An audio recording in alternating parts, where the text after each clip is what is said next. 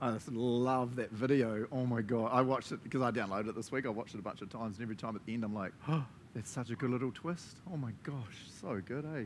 Hey, e tu go and say morena, you can say kia ora, you could say buenos dias, you could say whatever the heck you said, Feliz Navidad. E tu, stand up, go and say good day to a few people, say you're looking fabulous.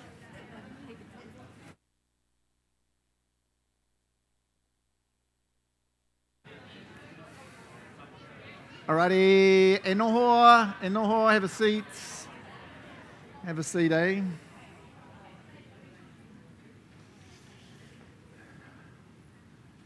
Super cool. Alrighty, kia ora, video people, kia ora, podcast people, how you doing? Good on you for connecting. Oh, good on you for doing the, so you would have known, but Shelley before talked about the importance of like putting a circle around the madness of life and, and spending time with God in the circle. I think that was kind of what Shelley said, all right? Yeah. So it's cool. So good on you, video and podcast people, for putting a circle around this time to connect with Jesus. So extra bonus points for you. Awesome to see you. Um, before I get into it, I need to say a weird thing. So, previous to this Sunday, Josh has been one of my heroes because Josh one Sunday did bass at the back and sound and visuals. Life changing, right? Amazing, right? Okay. Okay. Okay. And although we still love Josh, this Sunday the bar went to the next level. Because as you may or may not have noticed, this Sunday the amazing Siren was on bass and a mum, which is impossible. Am I right? So massive clapping for Siren. so good.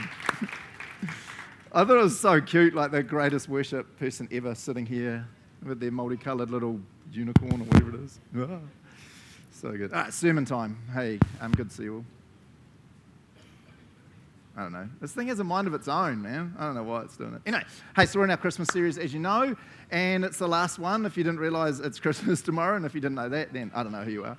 And so we're looking at, I think, the coolest in all the pictures, because every time I look at this picture, it's super cute and super hilarious. So this is the one we're doing today, the last one. Um, so good news of great joy, right? And I love this picture for for theological reasons, Jesus, all that good stuff, but mainly because they're like total Waikato shepherds because they were in gumboots. You see it? And see, they've got like bands, so they obviously. Oh, I'm going to give up on this. It's going to drive me nuts. Cheers. See, they're wearing red bands. And then, second thing, how cute are those little sheep? Those are like the cutest sheep ever, right? I love it. So that's all we're looking at today, just thinking about, um, about joy, right? And where I want to go, I'm going to be real careful on this, and I think some of you will disagree with me, which is totally sweet. But what I want to think about is, and I say this real, this is going to sound really arrogant. I'm not meaning in an arrogant way. I'm just meaning in a hmm, wrestle think way. Um, I think a lot of us make a bit of a mistake when we get to Christmas and we think about the great joy. And we start thinking about the great joy. Why did the angels say to the shepherds, great joy, and it's all joy, joy, joy? And I think we go to the wrong place rather than where the angels wanted us to go. So that's kind of what we're going to be thinking a bit about this morning. So, what is the what happens in this birth of Jesus and, and mangers and shepherds and angels and all this crazy stuff? That's all about great joy. So that's where we're heading, right? But before we get there, just turn to someone around you. You're not allowed to move your butt from your seat and say to them, What brings you great joy? It might be pizza, coffee, Jesus, if you're really spiritual, your spouse, of course. Anyone? Cool?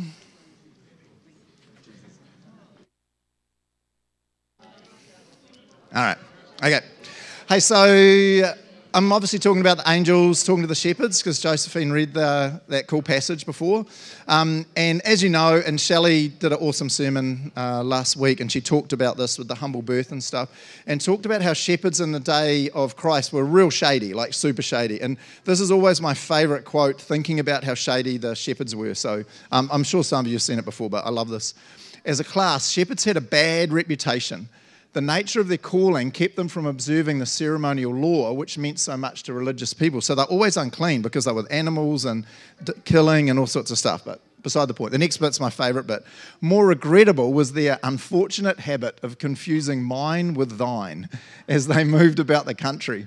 They were considered unreliable and were not allowed to give testimony in the law courts, according to the Talmud, right, which is like a, um, a commentary on the Old Testament in, in Jewish um, tradition. So I, I, just love this. This and Shelley talked a bit about this last week, and I just loved how Shelley was talking about the humble birth and how she talked about this crazy thing of like of all the people to be the first ones to announce the birth of God. God chooses shepherds. And it's like, who are the, other than people with leprosy, who are the bottom of society? It's the shepherds. And yet, we've talked all about the humble birth, right, the whole way through this, in a manger, no room in the inn, all this kind of stuff.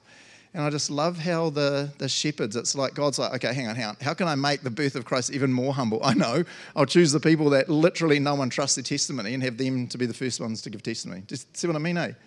And the thing I really loved that Shelley put out last week, which is kind of funny, but it's really like deep at the same time. It's like Shelley talked about how if God can use shepherds, then he can use anyone. And I was like, man, that's such a good point, right? It's not like God used the king and flash people. He literally goes, and I'll choose the bottom to, to do it. Um, so, especially some of you on podcasts, some of you on video, eh? I know some of us really wrestle with this reality. And to think that God could really use us is often something that we're like, no, I don't know, bro. I don't know. Uh, my health, my health stops me from serving Jesus. It's like, I don't know. I think there would still be things that God could use you to do prayer, maybe texting someone an encouragement. I don't know. There's, there's, always something we can do. Some of us would go, bro, if you knew the things I've done or the things I'm doing, at the moment, God couldn't use me. I'm like, oh, did you check out the shepherds? I love the mine with thine, but right, they're literally thieves. And yet God's still like, yeah, I'll use you to be the first people to tell everyone about the birth of God. It's wild, eh? Wild. I love that, eh? I love it. Um, so the, the kind of cool verses I want to pull apart a little bit this morning is these ones here from Luke chapter 2. So Joyce read this, but I'll just read this a little bit again. They hurried to the village, uh, this is the shepherds, and found Mary and Joseph. And there was the baby lying in the manger. After seeing him, the shepherds told everyone what had happened and what the angel had said to them about this child. All who heard the shepherd's story were astonished, but Mary kept all these things in her heart, and she thought about them often. So, one of the things I kind of want to think about this morning is this whole what, what made the shepherds so excited, right? Why are they so excited? What did the angels say that makes the shepherds really excited? And what did the shepherds say to the people that makes the people so, um, so astonished? One of the things I found real interesting, this is a little nerd side point. So if you're not into nerdy Bible stuff, you can kind of switch off and I'll give you the hey when I'm done nerding out for a second, yeah? I just found this really interesting. So in verse 15, um, after the angels have talked to the shepherds, the shepherds go, let's go, and they, they're saying, let's go and see this baby, let's go and see this thing, right? And in the Greek, um, which this Luke had written in, in the Greek, it's like a real aggressive way of saying it. It's like saying, oh my gosh, let's race, let's run, right? You with me? Cool. And in our English translations, it's kind of watered down a bit, which I don't know why they did that. So this is the kind of idea, because you're like, yeah, yeah, I am, but you're not with me. So this is what I was thinking. If we all suddenly heard after church, of course, not now, after church, Duck Island Ice Cream is handing out free ice creams for one hour, that's the intensity. It's like, everyone, Duck Island, go, go, go. Or, and I know you all agree with me that Carl's Jr. is the best hamburgers in the city. Can I hear an amen? Yep, Shop Road, the best. The same thing. If you heard that Carl's Jr. was handing out free hamburgers for one hour, it's that kind of like, oh my gosh, mount up the wagons, kids in the car, go, go, go. It's that kind of excitement. So I'm still in my nerd, my nerd moment here. Now, the interesting thing is, I wrote down the reference here. In Matthew 2, 2, chapter 5, which is about a year later when the wise people come and they go to Herod and they say, Where is the king to be born? And Herod's like, I got nothing because Herod's a very shady, evil guy. And he calls the wise guy, the, the Jewish leaders in. And when the Jewish leaders come in, they know, right? And they say to him, and now they know the wise people have come to worship, and they say, Oh, he's in Bethlehem. And what do they do? Nothing. and I find it really interesting again that the shadiest people in society know the Messiah's been born, and they're like, it's Duck Island time, go, go, go, you know, desert the sheep, you know, and they go, and it's so important to them, but yet the Jewish leaders are like, eh, we don't care that Messiah's born. And you see that come out later when Jesus is um, in his ministry, right? The Jewish leaders are just opposed to him. And I thought, man, that's such an interesting little comparison. So, okay, nerd out time off, back to normal, awesome sermon preaching. No, I don't know. Um, so here's the kind of question I want to unpack a little bit. What did the angels say that got the shepherds so excited? Or another way to look at it is, what did the shepherds say to the people that caused them to be astonished, right? Um, to be astonished. And it's a real simple answer, right? It's this idea of great joy. The angels say to the shepherd, I bring you good news that will, whoa, I bring you good news that will bring great joy to all people, right? Great joy. So, a lot of my question is, what is the great joy? What's occurring at this moment when Jesus is born that is great joy, that makes the shepherds be like, Duck Island, run. That makes everyone they talk to go astonished. What on earth is happening, right? What's going on?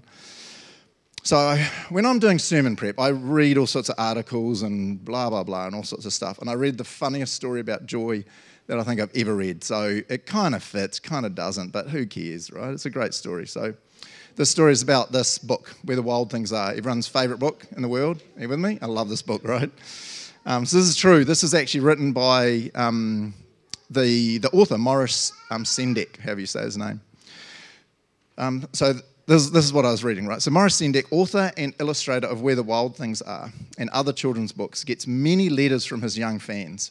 A favourite was a charming drawing sent by a little boy's mother. I loved it, Sendak said. I drew a picture of a wild thing on a postcard and sent it to him. I was like, what a nice guy, legit, right? Um, the, the boy's mother wrote back, um, Jim loved your card so much he ate it. the little boy didn't care that it was original drawing. He saw it, he loved it, he ate it. that was um, that was for me one of the highest compliments I've ever received. I love that. Eh? It's like he's just so excited with joy. It's like I must consume this, right? It's like I love that. Um, it's the same feeling with the shepherds, right? Something's been said to them that they are just like, we've got to do something.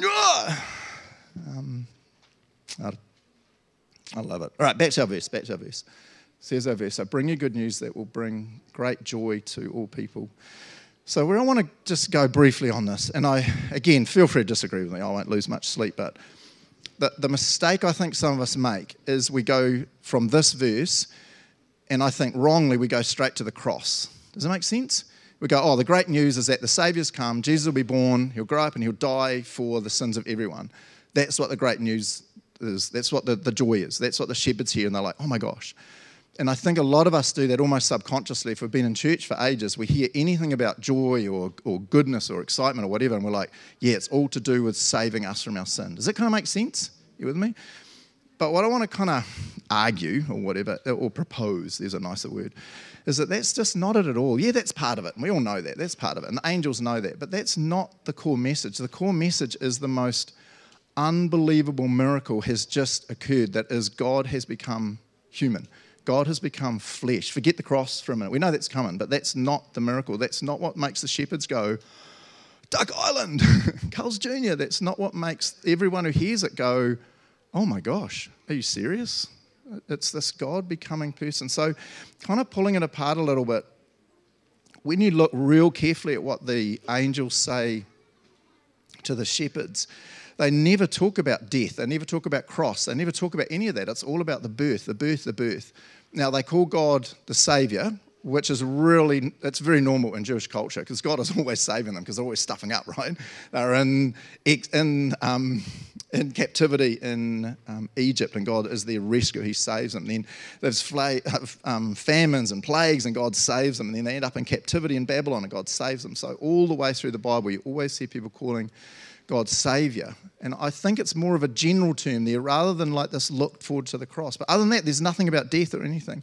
Um, and then the other one is when the angel talks to Mary. Again, there's nothing in there about Jesus being a Savior. It's just all about the birth, and this is miraculous, and this is God becoming flesh, becoming human. It's kind of like, so.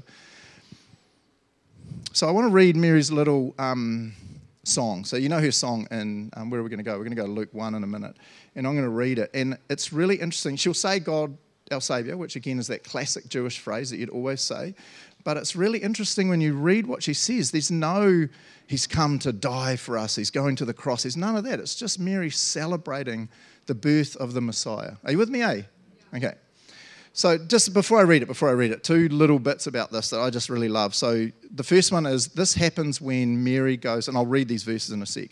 Um, this, this song or this poem that Mary says is one that she says when she first meets Elizabeth. And who remember the absolute insanely crazy thing that happens to Elizabeth when Mary first greets her? Do you remember what it is? Yeah, John the Baptist, who's in her womb, leaps And Elizabeth goes, ah, and literally says it's kind of like, wow. Um, so that's one thing that's real interesting. And, and out of that comes this awesome song by Mary. The other thing that I really love about this, and again, it's a bit nerdy, but whatever. Um, so back in 1 Samuel chapter 2, um, as you guys know, in 1 Samuel chapter 2 is when Hannah um, finds out that she's pregnant with Samuel, right? You remember that? Remember she couldn't have a baby for all those years and she kept going to the temple and she's pleading with God and the priest thinks she's drunk because she's crying so much. It's a real crazy story. And then finally she finds out she's pregnant and she s- sings this really amazing song or writes this real amazing poem. And the one that Mary um, does that we have in Luke chapter 1 is really, really similar which to me is real intentional. And it shows again, remember I talked a few Sundays ago that it shows that Mary knows a lot more about the Old Testament than a lot of us think. Yes, she's illiterate, but she's in a lot of temple worship, she'd be in all the festivals and stuff. And it's real interesting that when she writes her little poem or sings her little song about the amazement of the birth of Christ, she's reflecting back to the amazing time that Hannah became pregnant, which I think is super cool. But you guys are looking at me like, whatever. Well, there's a weird thing going on up there, but that's all good. All right, so if you got your Bible, go over to Luke chapter 1. I'm just going to read a few verses here.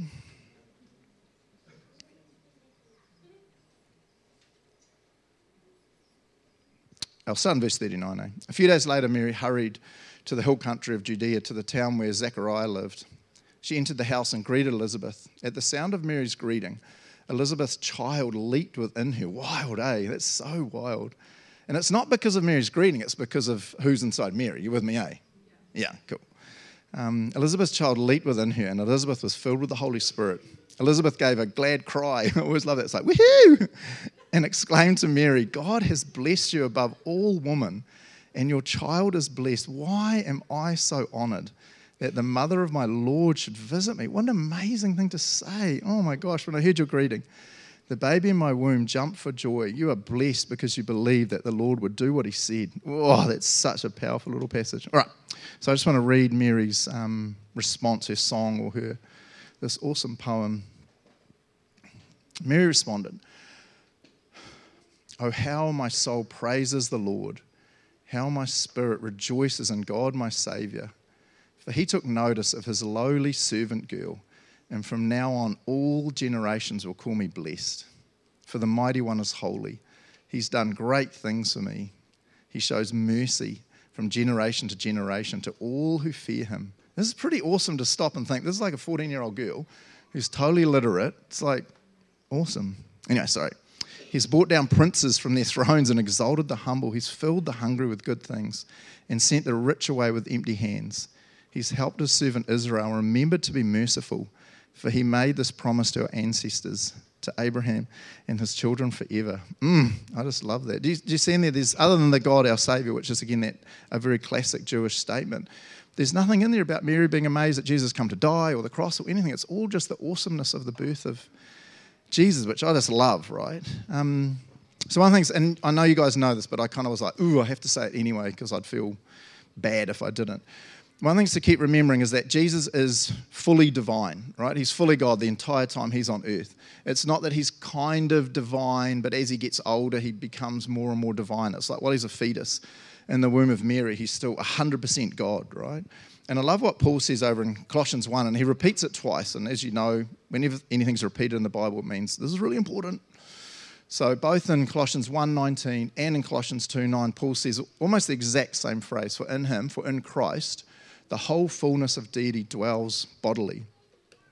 And so, what Paul's saying is, Jesus, while he was on earth, Jesus before he came to earth, Jesus after he came to earth, is not only 100% human, but he's also 100% God. He's fully divine, right? And this always, this always melts my brain. I think the two aspects of the Bible that blow my brain the most is one, the cross. I do not understand how Jesus paid for our sin. It, that's such a deep, massive theological truth. I'm like, whoa, that's in three hours, you know. Anyway. But the other one is this how is Jesus a fetus and yet he's still fully divine? How is Jesus a, a one year old learning to walk and he stumbles and cuts his knee and cries and Mary picks up God and soothes God, you know?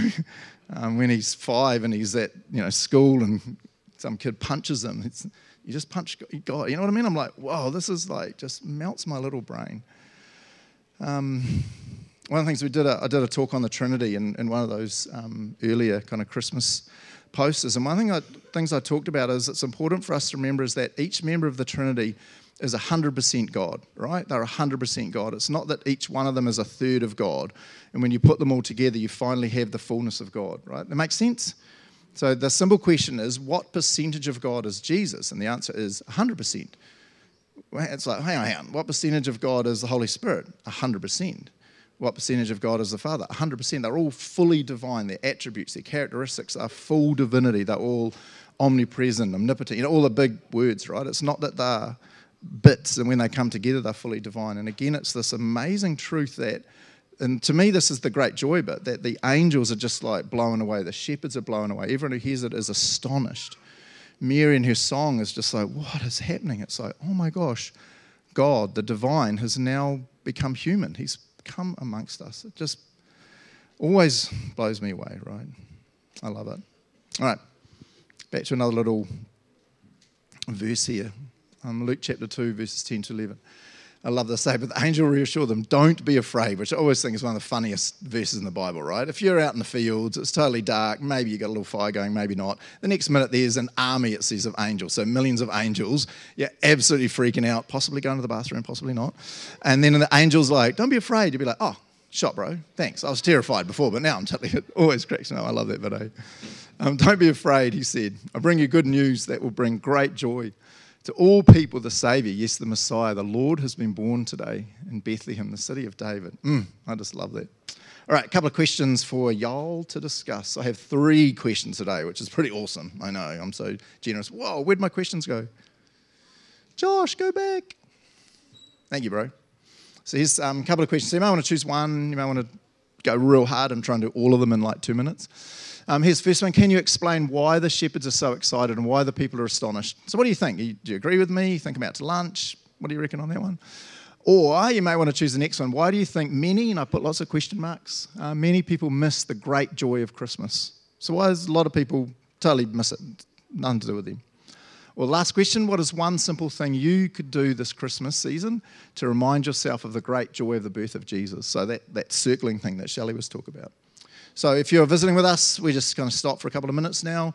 Um, the deal is always, if you don't want to talk to people because maybe you and God are kind of having a combo, you can just stare at the screen. So if you're not staring at the screen, then people will chat to you. So grab a friend or two, choose a question, have a little chat. Kia ora.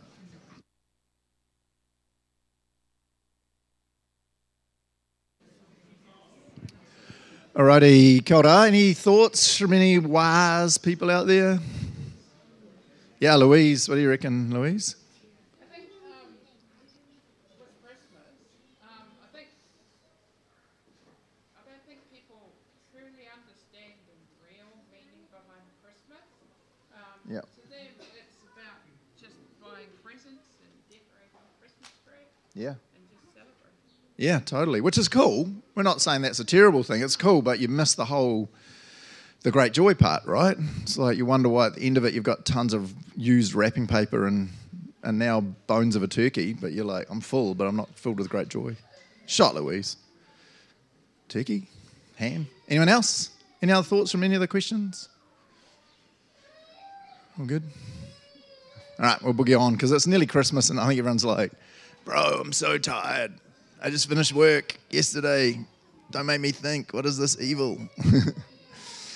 um, the other thing that, and this is my last little point, right? And this is a brief one. So if you're like, "Oh my gosh, bro, I need to get out of here," um, in the in the passage that, that Joseph read, the other thing that angels say is this wild phrase, "And peace on earth to those with whom God is pleased." Right? Peace on earth to those with whom God is pleased. And I had a whole other sermon on peace that I then deleted. Um, so to break it down to a simple nutshell, I think one of the problems, and again, this sounds real judgy. I think one of the problems a lot of people in our society make, and a lot of Christians make, is they read that verse and they go, "Yeah, I want to come to God so that He gives me peace in all these areas of my life." My life is chaotic, it's busy, it's hectic. I come to God, and I want Him to give me peace in all these areas. Right? Does that make sense? Okay, but that's totally not what the verse is saying. The verse is totally talking about peace between me and God. And when I think about like that, I'm like, that's always the way it goes with God. It, all this other stuff we desire will always be a byproduct of my relationship with God. So, what I'm meaning by that is what the angels are saying is there will be peace for those whom God is pleased with. What pleases God? What pleases God is me hanging out with Him. It's as simple as that. Me loving other people. It's as simple as that. And so, what these the angels are saying, but you know, God's saying through these angels is that is if I want peace in all the bits of my life, the hectic, the crazy, the stressful, I don't go to God for that. I go to God for a relationship with Him. I go to Him and say, God, I am freaking out. I am stressed. I need more of you in my life.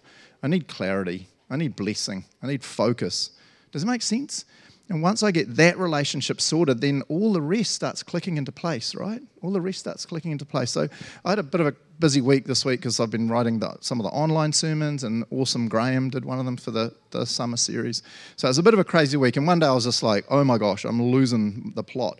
And so I went to one of the old churches because I love going into an old church. And it was so weird to go in there and just sit in quietness for only probably five, maybe 10 minutes. And it this thing worked. Not like it was a test, but I went and like, oh my gosh, I've got sermons to write in church and, ah, and presents to buy for my terrifying wife. Ah, she's not terrifying. It's terrifying buying presents for her because I want to get the perfect present. That's what I meant, right? It was, a, it was crazy. And then I went in and it was like, after uh, not even five minutes, it was like, and to me, that's what the angels are saying get this one right. get the relationship with God right, and everything else kind of clicks in and starts becoming more peaceful, right? It makes sense, eh? You with me? Yeah, I just want to finish with this slightly funny quote. It's not a funny quote, but it's kind of funny given it's Christmas. I love this. This is Andy Stanley. Can you click? Josh, my clicker's died. Peace is a fruit of the Spirit, not a byproduct of accumulated wealth. I love that, eh? Um, God, uh, every time I read this quote, I had this, not a vision or anything crazy like that. I just kind of see God going, it's right here if you want it. If your life's hectic and busy and you're stressed and you're tired, you know, it's right here. I just offer priest, peace, just hang out with me. It's right here for the, the offering. Um, so I just want to bounce off what Shelley was saying before about the circle thing, right? Um, we're all going into crazy times with families that we like and don't like, and smelly people coming into our house or not, and all this crazy season. Um, what are some of the things really you're going to do to put a bit of a circle around you and Jesus, right? What are some of the things you're going to put around you and Jesus? Because you know otherwise you'll get to the next three or four days and you'll be exhausted and have forgotten God and not made time. So now be thinking, now what's just one or two simple things I could do to make sure I still have that circle around me and Jesus, right? There's still me and, me and God time. Because if you don't get that, this will be crazy, right? This will be crazy. All right, let me pray for us and then I think we're back into worship, sung worship anyway. Let me pray. Yeah, kia ora atua. I, I love this whole idea of the shepherds being baffled and, and amazed and people being astounded that uh, God has come to earth. that in a nasty little cave or um, barn or something crazy, there is God lying in a animal feed trough because he loves us and desires relationship so deeply with us. Um, I think deep down, all of us get that. We get that the more we develop our closeness with you, the more everything else fits into place. But I mean, you made us, God, so you know that is really hard to do at this time of year. It just feels like there's so much urgency and things to get perfect and right and and all this. Um, yeah, I, don't know, I just um, Howard, when we were praying earlier, was talking about Mary and Martha and. Um, how Mary's in the kitchen when Jesus visits, right? He's the rabbi, he's so important. When he visits, Martha's in the kitchen, and, and Jesus says she is distracted by trying to make the perfect meal, right? Just distracted by preparations. Whereas Mary's sitting at Jesus' feet, and Jesus like, This is the key. Mary's found the right thing. Um, we, we don't want to be lazy and people turn up to a house and there's nothing to eat, God. But we want to do some Mary in the midst of our Marthering over the next season, God, the next little while. So give us wisdom on that. Yeah, I pray this in the name of Jesus. Amen.